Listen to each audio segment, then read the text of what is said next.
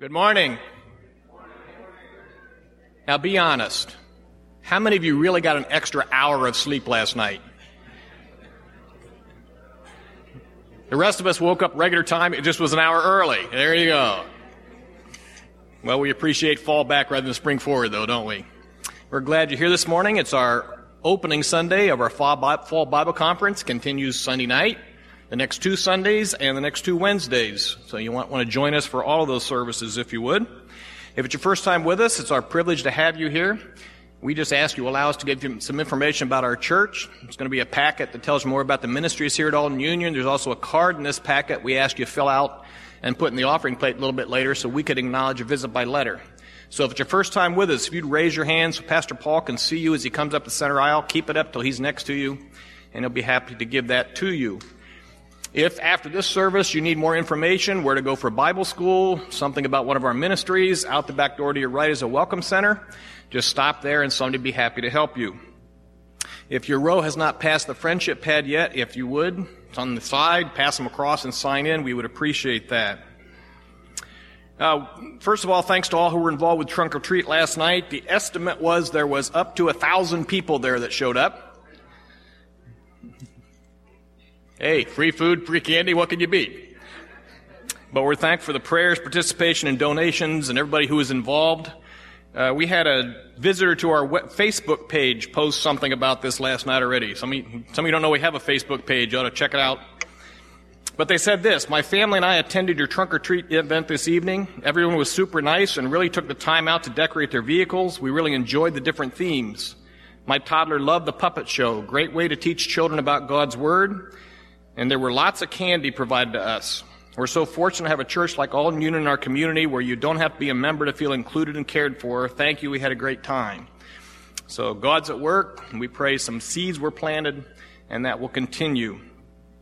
In your bulletin, there's a lot of things we could highlight, but we'd spend a whole lot of time where you could spend more time reading. But there are a couple of things that we want to remind you of. Church cleanup day is coming up this Saturday morning. And so we ask you to come and help us take care of our properties. The new AUC website should be up today. I didn't get a chance. To John saying yes, so I'm assuming it's up. It's the same address as the old one. You'll just have a new one pop up. So check that out, some of the things that are on there. And then you'll see a first time announcement about the uh, sanctuary projector. Sometimes would you like to see the projector a little brighter on the screen? There's only one way to do that. Upgrade the technology. And that costs a little bit of money. So you'll see it's about $10,000 to replace it. So we have a fund started for that. So read that announcement if you want to give to that so we can upgrade our technology a little bit. That would be a great thing. Join me as we pray this morning. Father, what a privilege and a joy it is to be here. And I trust we see it that way. That we're not just here out of habit, but we're here because we really desire to worship you and learn from you and bless you. And this morning, you look at our hearts. And I trust we have considered where our hearts are this morning. If we have sins we have not confessed, that we have not made right before you, that we would do that now. And that we are here to worship truly, in spirit and in truth. And we trust this morning that you will be glorified in all that we do this morning. We pray this in Jesus' name. Amen. You stand up with me and let's praise God for how great He is.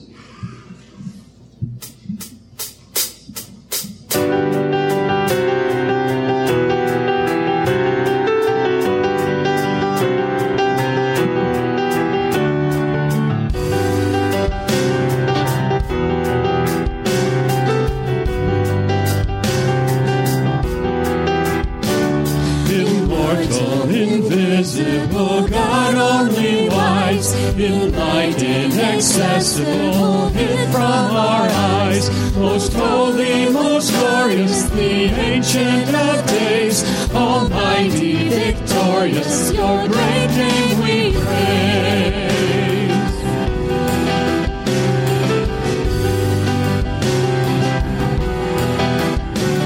Unresting, unhasting, and silent as light, not wanting nor wasting, you rule us in justice like mountains, high soaring above.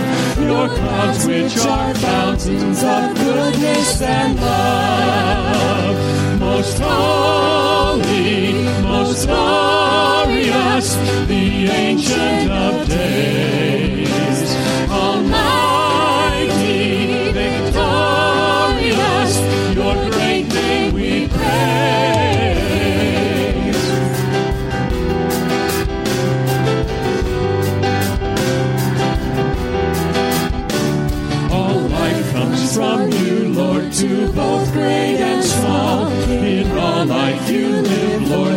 true life of all. We blossom and flourish, but quickly grow frail. We wither and perish, but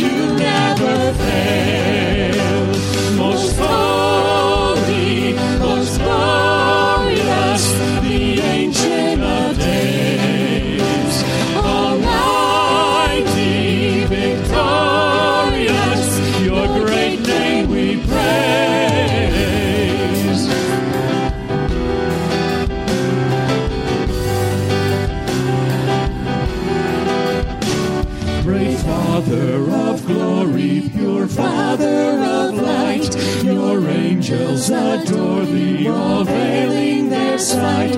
All praise we will render, O Father of grace, till one day in splendor we see face to face. Most holy, most glorious.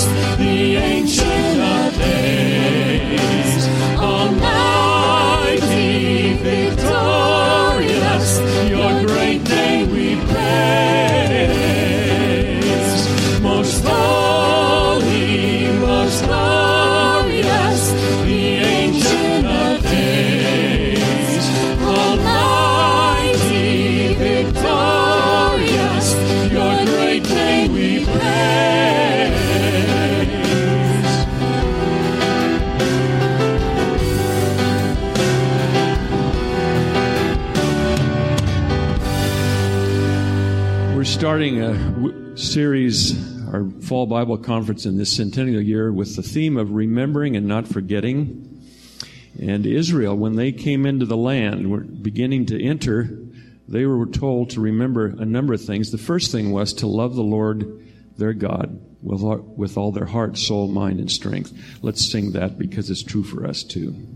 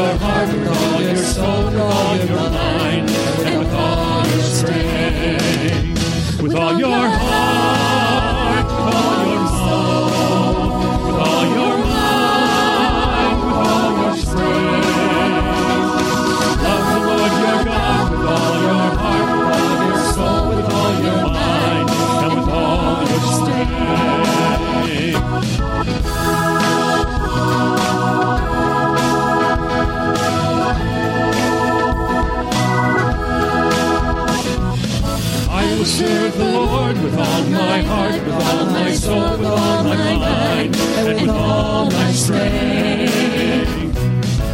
will serve the Lord with all my heart, with all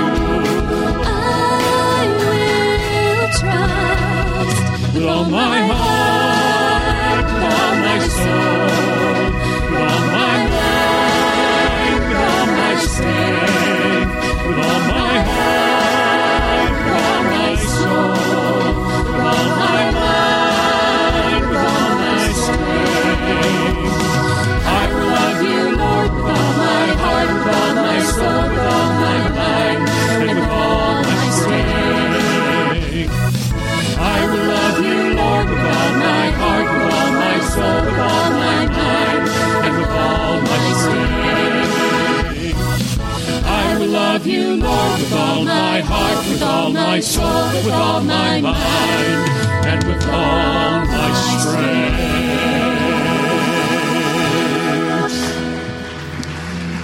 Now, take just a moment to tell the people around you you love them too.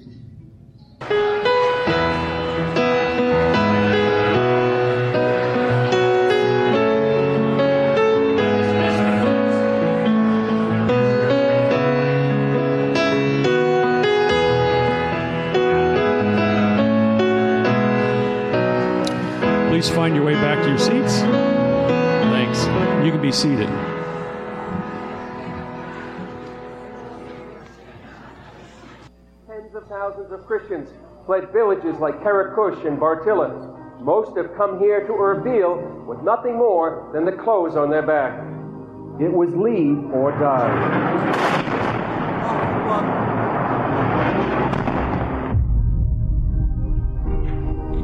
فماذا نقول في ضوء هذا كله إن كان الله إلى جانبنا فمن يصمد ضدنا؟ وإن كان الله لم يمنع عنا ابنه الوحيد. بل أسلمه للموت من أجلنا جميعا. أفلا يكون مستعدا لإعطاءنا كل شيء معه؟ من الذي سيشتكي على الذين اختارهم الله؟ فالله هو الذي برأهم ومن الذي سيدينهم؟ فالمسيح يسوع هو الذي مات وقام. وهو أيضا الذي يجلس عن يمين الله يحامي عنا. فمن يقدر أن يفصلنا عن محبة المسيح؟ أتقدر على ذلك الضيقات؟ أم المشقات؟ أم الاضطهادات؟ أم الجوع؟ أم العري؟ أم الأخطار؟ أم الموت بالسيف؟ فكما يقول الكتاب. إننا من أجلك نواجه خطر الموت. طوال النهار.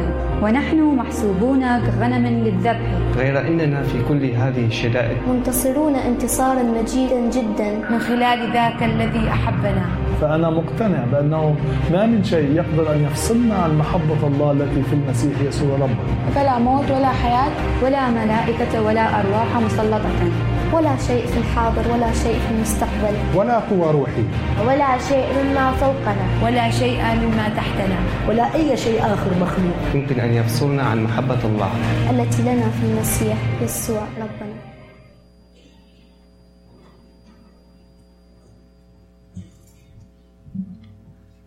All right. Well, good morning. So, uh, when you become a Christian, when you put your faith in Christ, it's a lot more than just joining an organization. It's not just joining a religion or joining some sort of club. Uh, but when you become a follower of Christ, um, you become a member of a family. Um, and that's really what we want to put forth this morning that uh, this family we're a part of, it goes far beyond barriers of race, of skin color, um, of language, of political borders. This family of Christ um, goes far outside of these walls, goes all around the globe. Um, and the truth is that a lot of people who follow Christ um, face persecution every day. Um, you know, they're beaten, they're imprisoned, they're killed.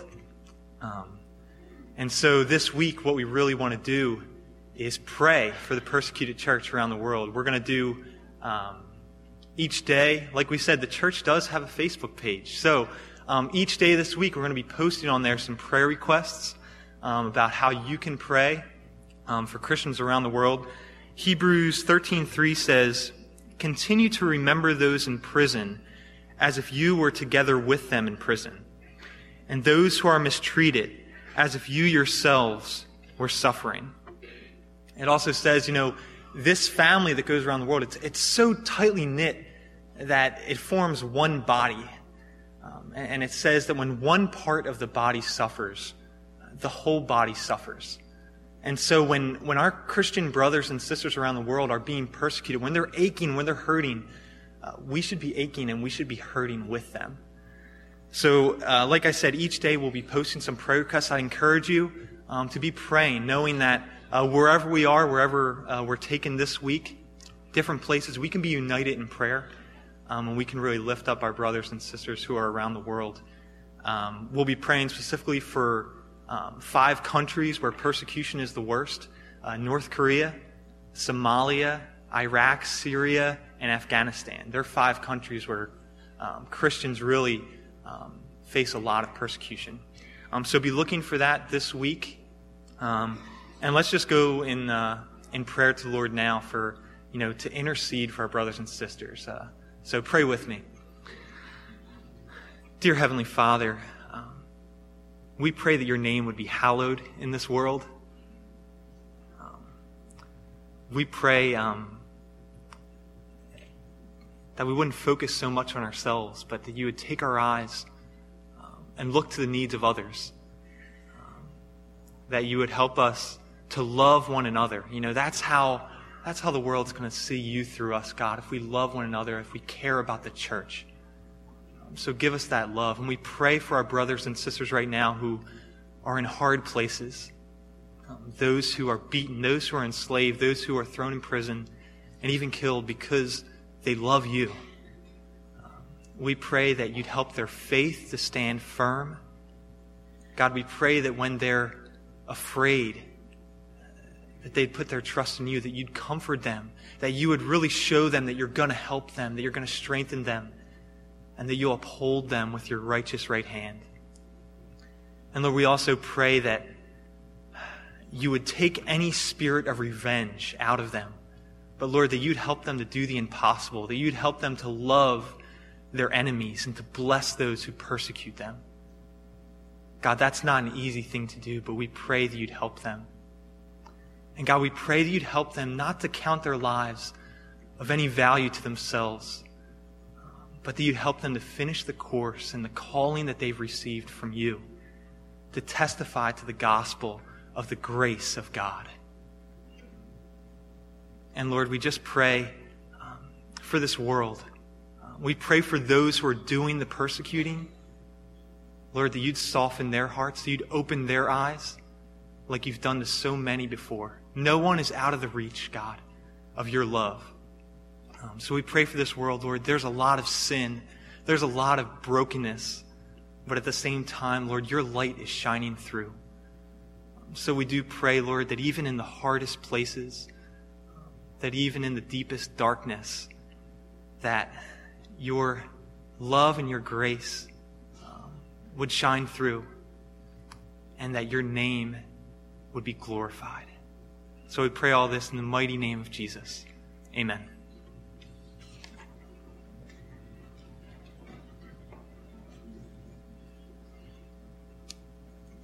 Thank you, Mickey. We have the, uh, the great privilege and blessing to not be persecuted and to be here to be able to celebrate a Bible conference. But please keep in mind that it's not about us, that we have a Bible conference to equip us to minister to the world and to reach out. Our Bible conference this year, in keeping somewhat with the theme of the centennial year, is forgetting and remembering, or remembering and forgetting.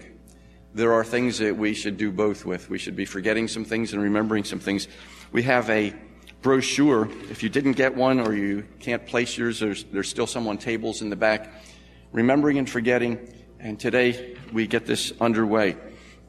The premise, we look back to remember God's faithfulness, and it's not wrong to look back to remember that sort of thing, but we need reminders since we forget even the most important things. We don't live in the past, we learn from the past, we're encouraged by God's constant faithfulness, and we move forward confidently in obedience to the Lord's marching orders. That's what we're going to be looking at for these three weeks of Bible conference. This morning, we're delighted to have Don and Jan Cheney with us. Would you mind standing here? We're going to see Don, but we might not see too much of Jan. Welcome to Alden Union Church.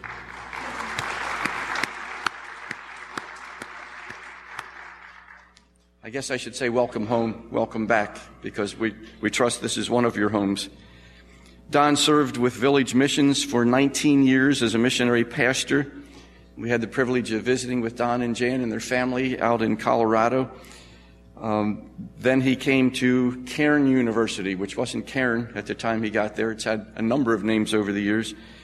He's married to Jan, has three grown children and three grandchildren who call him, and now among them, I think I'm going to have to join them and call him Chappie from now on as well.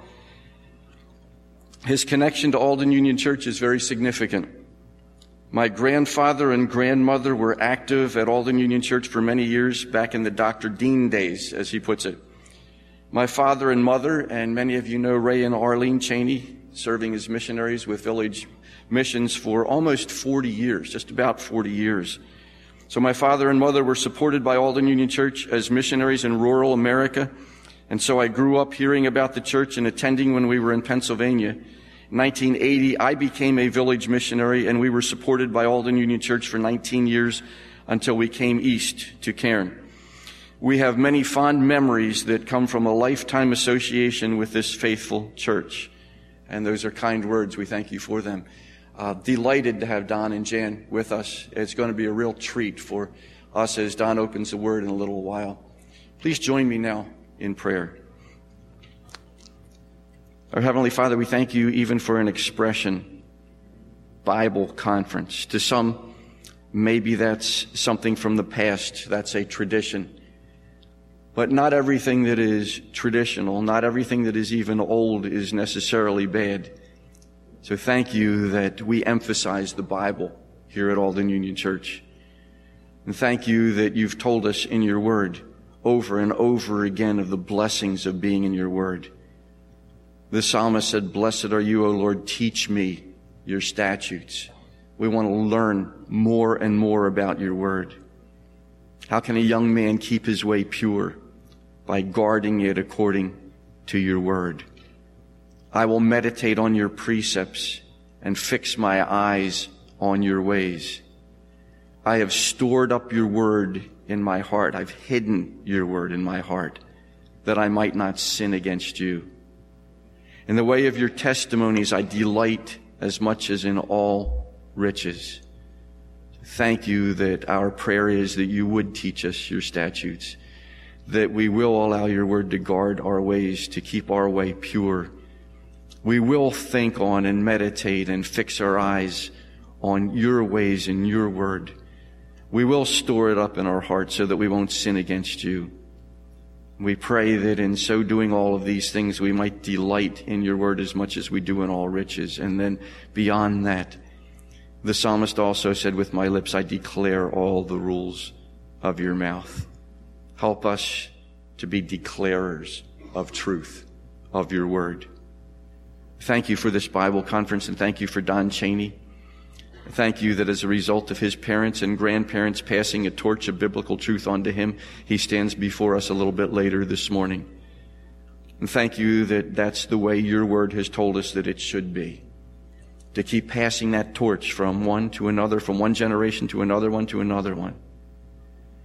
We thank you that even as we review some of our prayer requests in the bulletin, that our missionaries, Don and Sue Apgar, represent all the other missionaries here today. Thank you for their godly heritage. Thank you for their parents. Thank you for the way in which you worked through many generations of the Apgars and all of those related to them. And thank you for our leader of the week, Howard Phipps, and his godly heritage, as we can see passed along again from generation to generation. Truth, the truth of your word. We thank you for the banquet that is coming up this Saturday night as a reminder of the past heritage of Alden Union Church. Thank you for those who have gone before us and have passed that torch on to us. And we pray that all who come behind us will find us faithful. Thank you for granting to us a position in this neighborhood, in this community, in this country, and among these continents. We desire to keep growing in the Lord Jesus and then reaching out to this world. Thank you for the kind words that somebody wrote about trunk or treat last night. Thank you for the many people who were impacted by, once again, your love shown by your people in response to the truth of your word. And thank you that as you've called us to be salt, light, and fragrance in this world, that with an election coming up, that we can have a part in that as good citizens of this country. And thank you for worship and the privilege of worshiping you. Thank you that even now, as part of our worship, we'll be giving to you, giving to express our love, giving to express the fact that we're dependent on you for absolutely everything, and thanking you for giving to us so that we can in turn give. Take the money that we give, use it here and around this world to bring honor and glory to your great name. And we thank you for this, and we thank you in Jesus' name. Amen.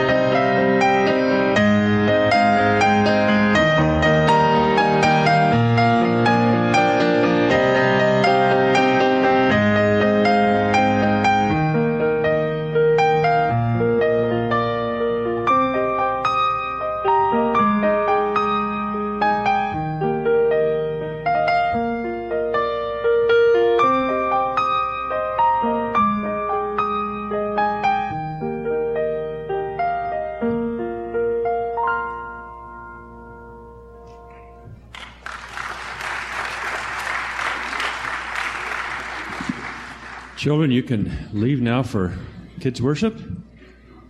If you have your Bibles, you might turn to Psalm 78. I'm going to read first eight verses there. We get our news a lot of times from Facebook news feed, from some blogs that we subscribe to, or from websites, from the television. But uh, we have for us in God's Word the greatest news but it's also ancient news in a way. And I'd like to read from this psalm as we begin our thoughts towards the sermon this morning. Asaph wrote these words Give ear, O my people, to my teaching. Incline your ears to the words of my mouth. I will open my mouth in a parable.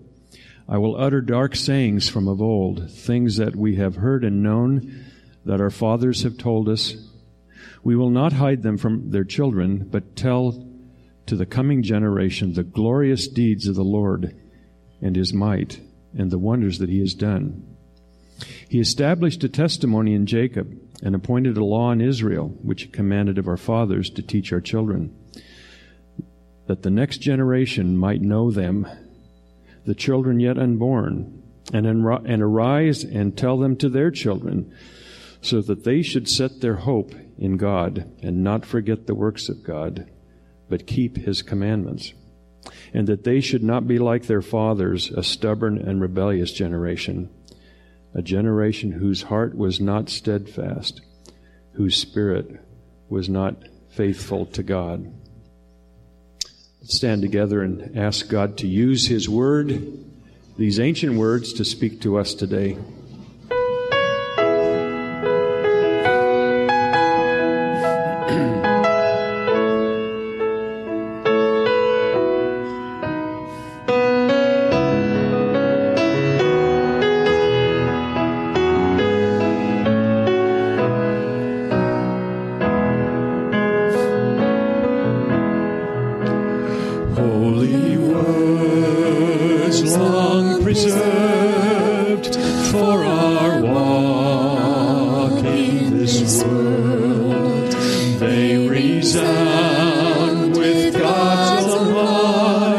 Oh, let the ancient words.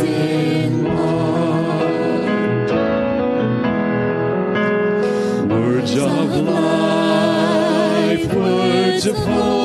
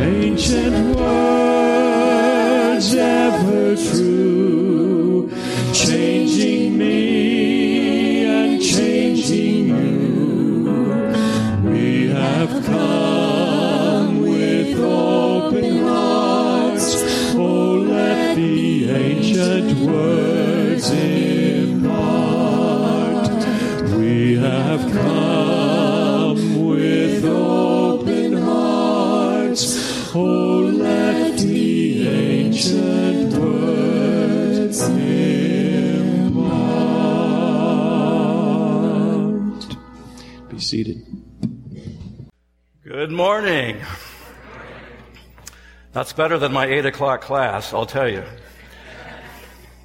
You know, it's not often that I get invited to celebrate a 100th uh, anniversary of a church. I think this is a first for me, actually.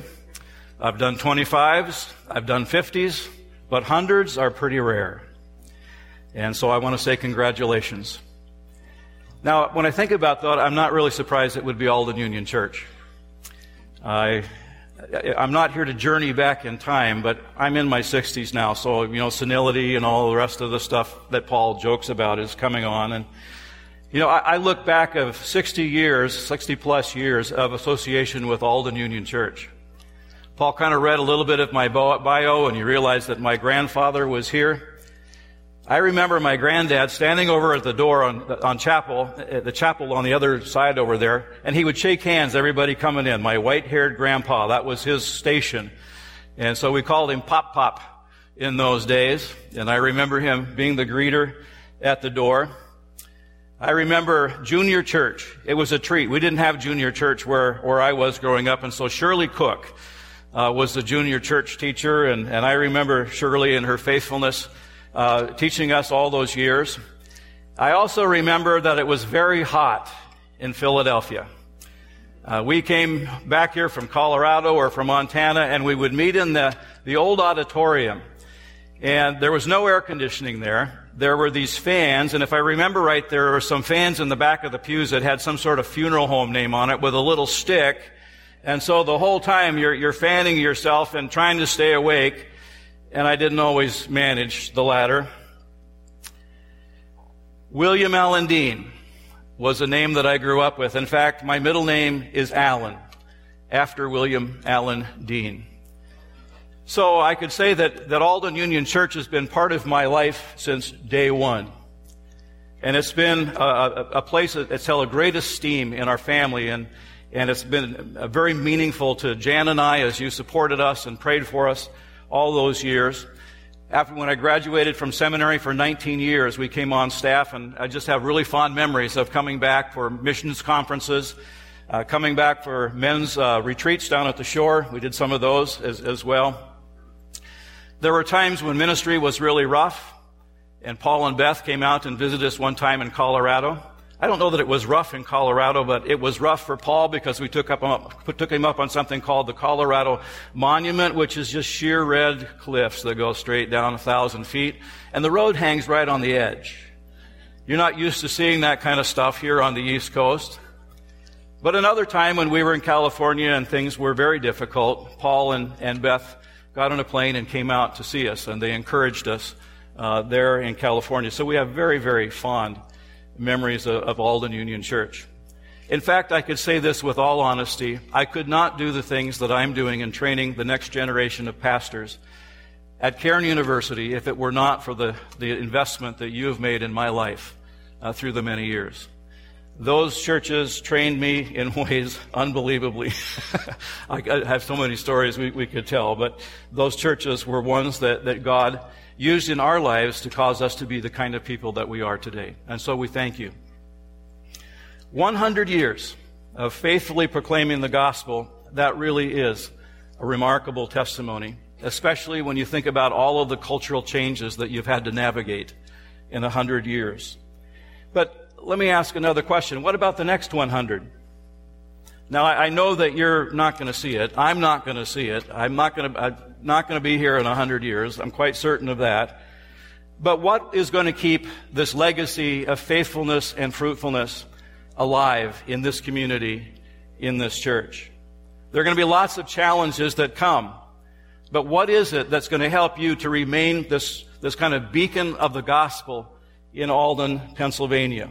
What can you do to contribute to keeping this church faithful and fruitful in the years to come.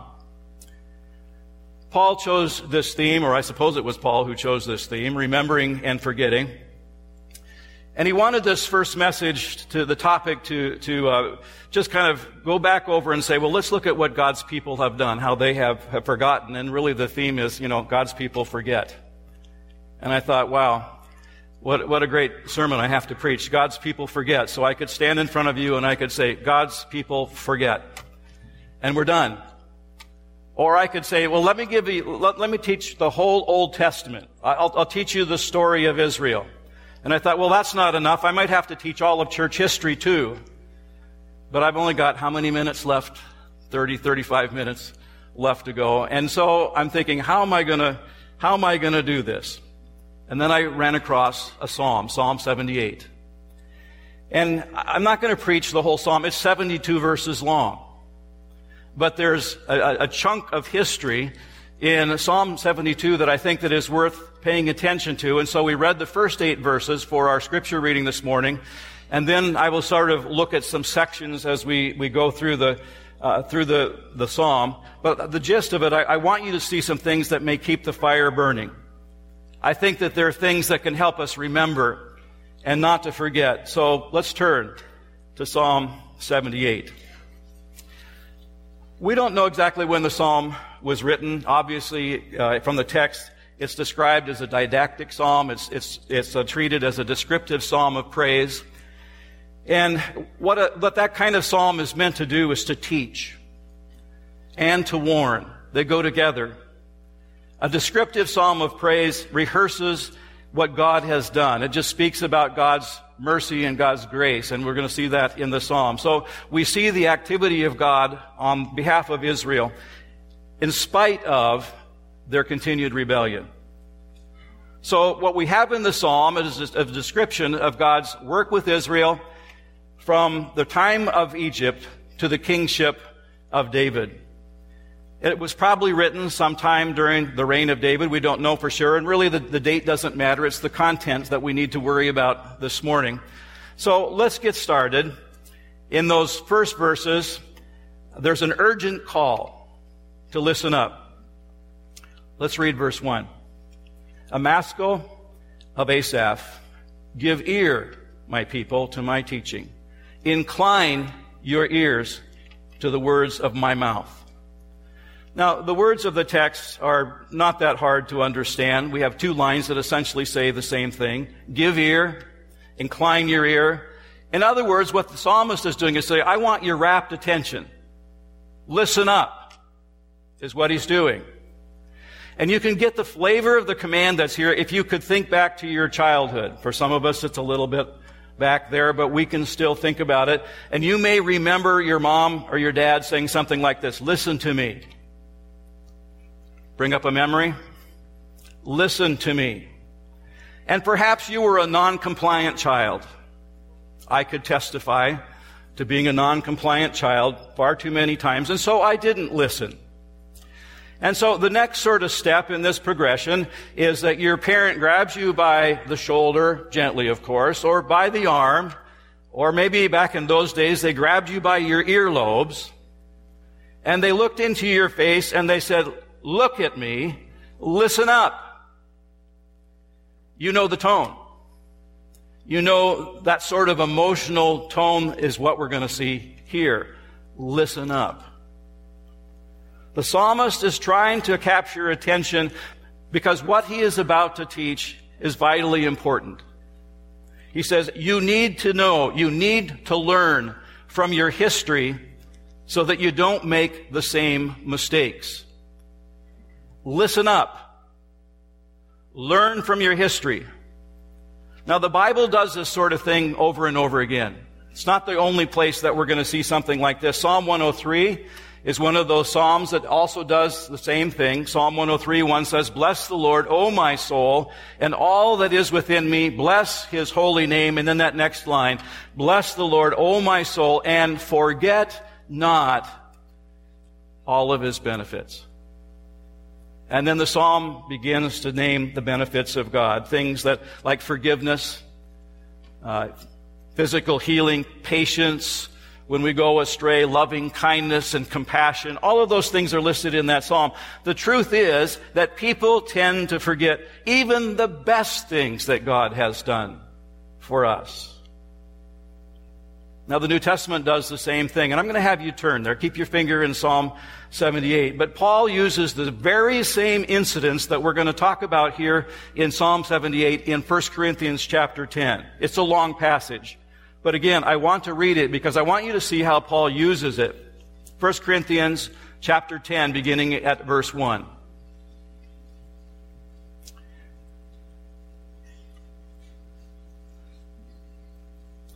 Good to hear the rustle of Bibles. At school, I have to say, can you scroll down on your phone to whatever it is? Paul writes, For I do not want you to be unaware, brothers, that our fathers were all under the cloud and all passed through the sea, and all were baptized into Moses in the cloud and in the sea, and all ate the same spiritual food, and all ate the same spiritual drink. For they drank from the spiritual rock that followed them, and the rock was Christ. Nevertheless, with most of them God was not pleased, for they were overflown, overthrown in the wilderness. Now these things took place as examples for us, that we might not desire evil as they did. Do not be idolaters, as some of them were. As it was written, the people sat down to eat and drink and rose up to play. We must not indulge in sexual immorality, as some of them did, and 23,000 fell in a single day. We must not put Christ to the test, as some of them did, and were destroyed by serpents, nor grumble, as some of them did, and were destroyed by the destroyer. Now these things happened to them as an example, but they are written down for our instruction on whom the end of the ages has come. Therefore, let anyone who thinks that he stands take heed lest he fall. Now, what I want to pay t- attention to is just look at it again. Verse 6 and verse 11. He says these things are examples for us. Verse 11, they were written down for our instruction. In other words, Paul is saying that the sins of Israel and God's judgment on sin, on sin are used there as a, a teaching tool and a reminder for New Testament believers, not just Old Testament believers, that God still judges sin. And Paul is making sure that his readers, and by application, all of us, that we learn from the past, that we not forget. So these two passages illustrate a problem that was true for Israel, and it remains true for us. God's people need to remember and learn from the past. Why? Because we forget. We so soon forget. So we start our psalm with this simple little thought listen up. But then it moves on to a second point. And, the, and the, again, I'm going to give you a short to, uh, phrase to kind of help you remember what's going on. And here it is pass it on. So in the psalm, listen up. Second part, pass it on. Again, look at verses 2 to 6. I will open my mouth in a parable. I will utter dark sayings from of old, things that we have heard and known that our fathers have told us. We will not hide them from their children, but tell to the coming generation the glorious deeds of the Lord and his might and the wonders that he has done. He established a testimony in Jacob and appointed a law in Israel, which he commanded for our fathers to teach to their children, that the next generation might know them, the children yet unborn, and arise and tell them to their children. Now, what I want you to see here is that God's people, what they know, what they have experienced about God needs to be taught to the next generation. In other words, God's people rehearse the past. They look back and see those mile markers where God has done something in their life, and then they are commanded then to pass it on. Talk to the new generation about what God has done. Make sure that these things are known. And what I find here interesting is that the, the command goes in two different directions. There's a positive side of this command, and this is the one that we would like. It's a command to remember and rehearse the glorious deeds of the Lord and His might and the wonders He has done.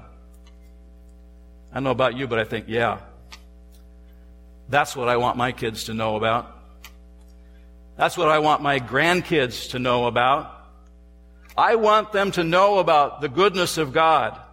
I want them to know how He brought us through the darkest times, the darkest hours. I want my kids to be wowed by God. In a bit, we're going to work through some of the wonderful things that God has done, but let's be honest here.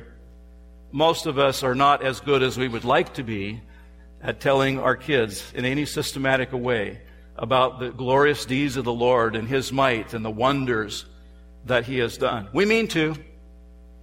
I know we do. It's a good idea. But there are so many other pressing things that divert our attention.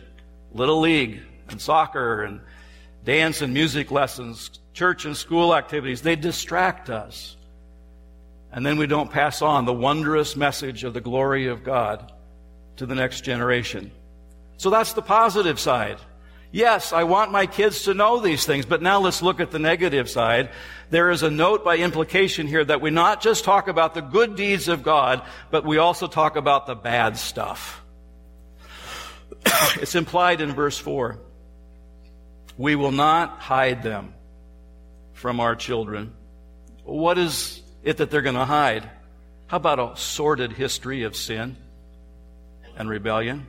Let's not talk about that. Let's keep the family secrets.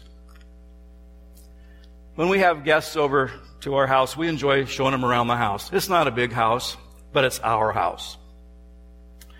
And we're kind of proud of how we've taken this house and made it into our home. But you know what? There are parts of our house that we really don't want them to see.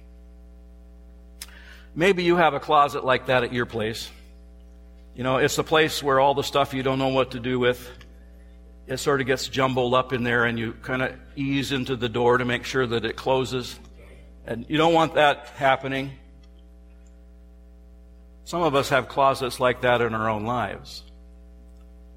We're gussied up on the outside, but there are things we, on the inside we don't want people to see or to know about, not even God. And the psalmist, though, here is pretty clear, is that we not only need to talk about the glory of God, but we need to talk about the rebellion and the sinfulness of our own hearts. And that hurts. God is so, so good, so very good. I want to talk about that. My heart is rebellious. I don't want to talk about that. But both are necessary. How are we going to understand the extravagant grace of God if we are unwilling to acknowledge the filth in our own hearts? Now, the next couple of verses in this passage, I have another short phrase for us to memorize. How are we doing so far? Listen up, pass it on, okay? And the third one will be live it out. So I don't need a PowerPoint up here. Let's do it again. Let's try it together. Listen up, pass it on, live it out. All right, you got it. Why do we need to pay attention to what God has done? Why do we need to tell the next generation about the glory of God and the sinfulness of man? Listen to what he says in verses 7 and 8 so that they should set their hope in God and not forget the works of God, but keep His commandments, and that they should not be like their fathers, a stubborn and rebellious generation, a generation whose heart was not steadfast, whose spirit was not faithful to God. That's distressing. You see and hear the implications that they, they don't hope in God they forgot his works. And then we see these, these descriptors of what they were like. They were stubborn, rebellious, not steadfast, not faithful. The New Living Translation takes verse 8 and it translates it this way. Then they will not be like their, that they, then they will not be like their ancestors, stubborn, rebellious, unfaithful, refusing to give their hearts to God. Now, the principle at least seems clear to me in the text that if people, if God's people do not remember the past, if they are not instructed by the previous generations, then they will not be true to God. So if we put these together with the first eight verses, we come up with those three words again. Listen up, pass it on. What was the third one? Live it out. I wish it were so easy. I could just come up with little phrases like that, and all of life would come together. But it's painfully obvious that God's people of every generation have had trouble with those three words. Those three thoughts. Listen up, pass it on, live it out. They forget. They fail to remember. This psalm uses two words that are antonyms, and we'll find one of them in verse 7. It's the word forget. So that they should set their hope on God and not forget the works of God.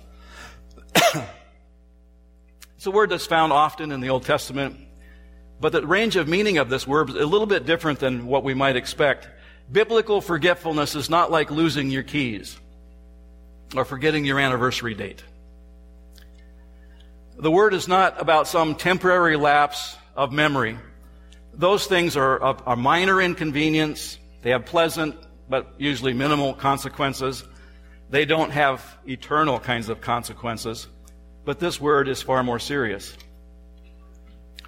Many times the verb is coupled with some kind of action, and so uh, one of our standard Old Testament lexicons give us a range of meaning that's very helpful as we're thinking about, well, what does it mean to forget? Here's what they say To forget God is to ignore his commandments. To forget God is to follow other gods.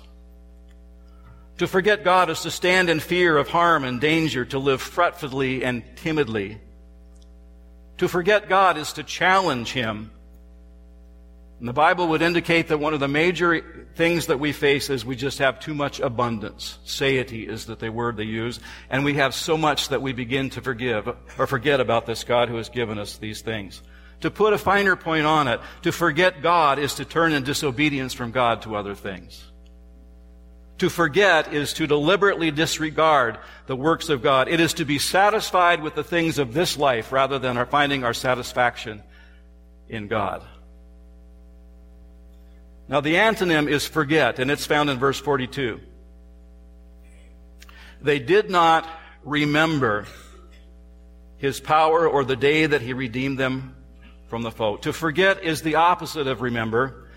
And the word remember here has a range of meaning, but what makes most sense in this context is that it's not simply an inner mental act, but it is an inner mental act that is accompanied by appropriate action. In other words, to remember is to think about, to meditate on, to pay attention to, and then to take appropriate action. When men and women remember God and take action for God, they live out the implications of their knowledge of God. To forget is to disobey. To forget is to rebel. To remember God was to think about all He has done and all that he is, and then to act faithfully toward him. As one writer puts it, not thinking about God's gracious character and deeds may lead his people to acts of unfaithfulness and rebellion. Ooh. Now, those are the themes that are found in the first eight verses of the, of the psalm. And now we can kind of dabble in the rest of the psalm. Excuse me. I got dry up here. So we, we have all of this, all of this stuff that's going on in the first part of the psalm. And now as we go through the rest of the psalm, I don't have to talk about everything that's here. Because there's a repeated pattern over and over and over again in the psalm. God acts graciously towards his people. He gives them more than they ever could imagine. He provides for their needs in, in just miraculous ways. But then they turn their backs on God and they rebel. And they turn away from God to other things. They forsake Him. And then God brings judgment on them for their disobedience. But all the time he remains steadfast in love, and his expressions of kindness keep continually being poured out in spite of everything that they do. Let's look at some examples. Verses 9 through 16 begins with a description of Ephraim. Ephraim was the youngest son of Joseph, and he had received a greater blessing uh, from his father Jacob than his older brother. And so, what's, what's significant about the tribe of Ephraim was that they had a place in their land called Shiloh. And perhaps you'll remember that Shiloh was the center of worship for the nation of Israel prior to David. And so the tabernacle was there, the Ark of the Covenant was there. But there came a day of battle, and Ephraim did not live by faith. And on that day of battle, they fled and abandoned the Ark of the Covenant and the things of God to the enemies. They forgot all about God's wondrous thing, acts in the, in the wilderness. And so we have the details of that in verses 9 through 16. But look what he says in verse 10. They did not keep God's covenant, but refused to walk according to his law. They forgot his works and the wonders he had shown them. You think about it. They've seen all this stuff that God has given, all that he has done, and they turn their backs. Verses 17 through 31. This time we hear about them murmuring in the wilderness. They whined about water, they whined about bread, they whined about meat, and God provided all of these things for them. Thank you, Paul.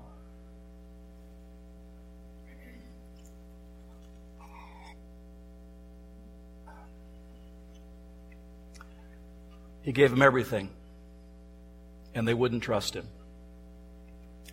They turned their backs on him. Same thing, verses 32 to 39.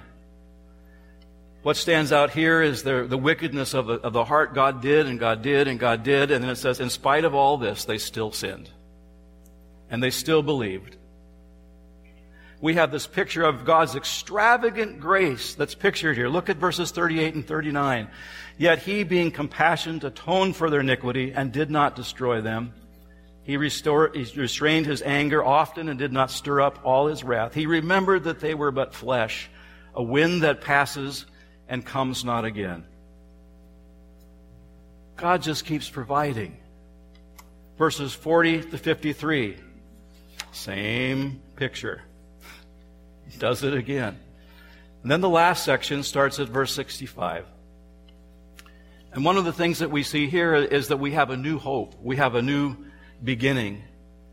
That God takes away that significance from Ephraim, but he gives it to David and to the line of David.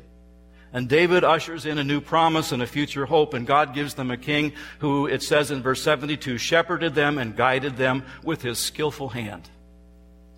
And when we think about those words, they prefigure a future Davidic king who would be the good shepherd, the chief shepherd, the great shepherd of the sheep. So the bulk of the psalm repeats over and over the grace of God and the rebellion of men. They didn't seem to learn anything. Are we any better?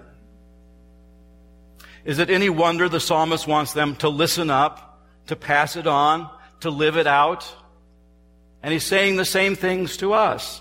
The lessons that are learned from this psalm, ancient words as the song spoke, are applicable to us today. What will it take for Aldan Union Church, or any church for that matter, to continue to be faithful and fruitful? And it's right here. God's people need to pay attention to who God is and what He has done. We need to remember the past. God's people must tell of God's grace and mercy to each new generation and also speak of the consequences of sinful rebellion. And God's people must live out the implications of what they learn by faithfully trusting in God. Now, I know that this is a long psalm and we have not touched everything in it, but I think I could summarize it with something very brief. The psalm would go something like this God's people remember God when they trust Him fully and obey. That's the psalm. In a nutshell, God's people remember God when they trust in Him and fully obey. I don't know whether you've run across the name of Tim Keller. He's a pastor in New York City. But he, in a recent book, he, he wrote something that I think that's an accurate observation. He said, Whatever captures the heart's trust and love also controls the feelings and behavior. What the heart most wants, the mind finds most reasonable. The emotions find valuable, and the will finds doable. And then he adds this. He says, though people may have a, a superficial understanding of a truth, God's truth is not spiritually real to them If it were, their affections would be engaged and their actions accordingly changed. We don't live as we should, not because we simply know what to do but fail to do it, but rather because what we think we know is not truly real to our hearts. That was the danger of the Israelites, and is our danger today. We can look back on God's dealings with ancient Israel and we can learn the value of trust and obedience. But as New Testament believers, we are called to look back on an event that tops anything that the Israelites ever saw. We look back on the reality of God taking on the form of a man in the person of Jesus Christ. We think back to a life of perfection lived in a corrupt world. We look back on an innocent person murdered to tell the truth about himself and God. We look back on one who was raised from the dead and ascended into heaven and now sits at the right hand of God interceding for his people. We are waiting for him to reclaim the fullness of his kingdom. And that's what we need to listen to. That is what we need to tell to our children. It's the gospel that we need to live out with passion and with zeal every day of our lives. You think about it, we have so much more understanding because of the progress of revelation. We have His words, we have His written will down in an inspired book. But what we learn here in the psalm remains true for us today. If we are going to remain on as a faithful and a fruitful church, we will need to listen up, pass it on, live it out. Let's do it again. Listen up, pass it on, live it out. God's people remember God when they trust and obey Him fully. Let's pray. Father, when we look at the people of Israel and the way that you provided for them, we stand amazed. It's a wonderful thing. But we also are amazed at how rebellious and how hard hearted we are. And we look back on all that you've done for us in the Lord Jesus Christ, and we need to hear these same words listen up, pass it on, live it out.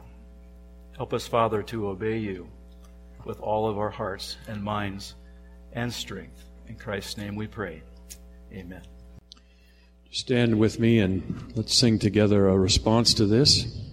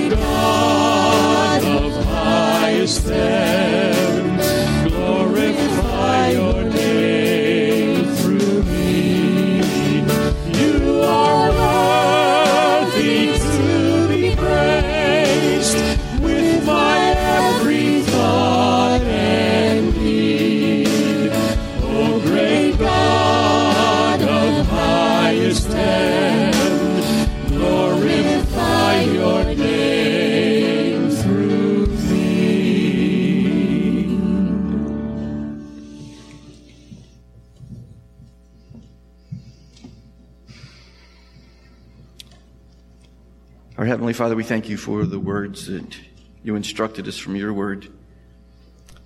As we saw that repetition over and over and over again, how it is that we didn't remember, or even on one occasion, they remembered, but may there be no buts in our obedience as we pass this on and live it out. Thank you so much for the message of your word that is so clear. So as we leave here and go into further instruction in your word and then out into the world, may we truly be that salt, light, and fragrance that you intend for us to be so that people will see us and in us they will see the Lord Jesus and bring glory to you. We thank you for this and thank you in Jesus' name. Amen.